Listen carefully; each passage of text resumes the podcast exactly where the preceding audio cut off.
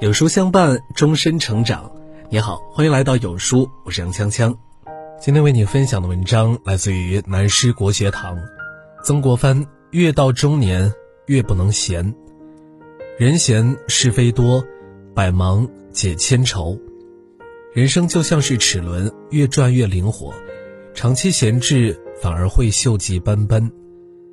曾国藩曾说过：“少年经不得顺境。”中年经不得闲静，晚年经不得逆境。夕阳无限好，只是近黄昏。人至中年，经不得闲，年富力强，忙为正道。人生太闲，别念妾生。人一有空就容易想七想八，杂念丛生，欲望膨胀，莫名其妙给自己添堵。专注做一件事儿，专心爱一个人。才能更好的享受生活的乐趣，感受生命的意义。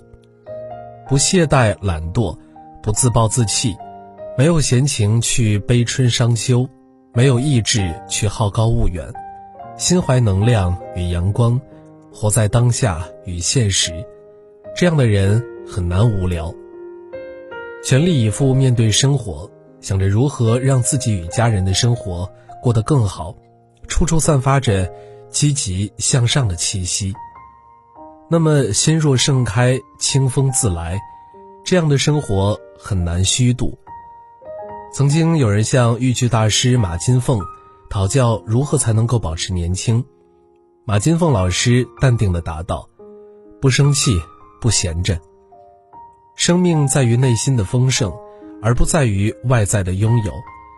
内心充盈的人，不会惹是生非。”不会情绪爆炸，能欣赏诗与远方，亦能接受生活的苟且。有一句话说的特别的好，你现在偷的闲，就是你未来生活的苦。活到老，学到老，想要跟得上时代，本事就不能落下。如果觉得年纪大了，学习简直是天方夜谭，那么就看看他们。曾国藩四十岁组建湘军。五十四岁主办洋务，白居易被贬江州的时候已经四十三岁，不但没有因为重创而意志消沉，还写下了流传千古的《琵琶行》。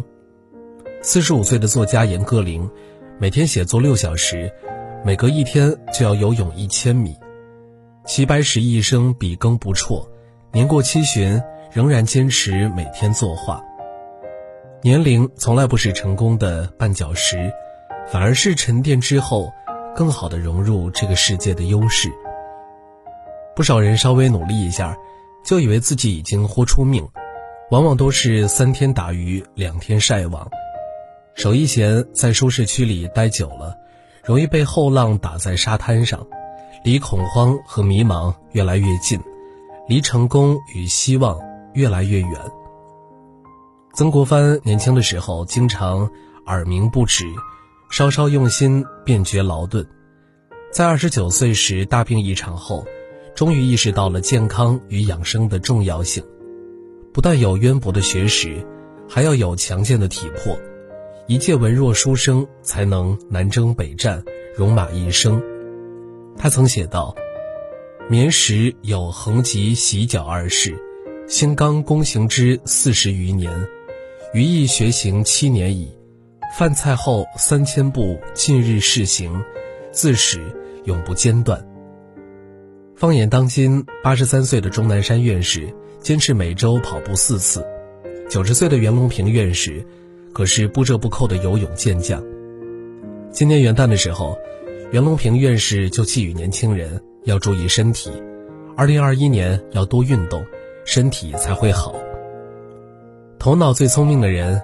腿脚也是很勤快的，人和机器一样，经常运动才不会生锈。勤则寿，逸则亡，玉不琢不成器，身不动不长寿。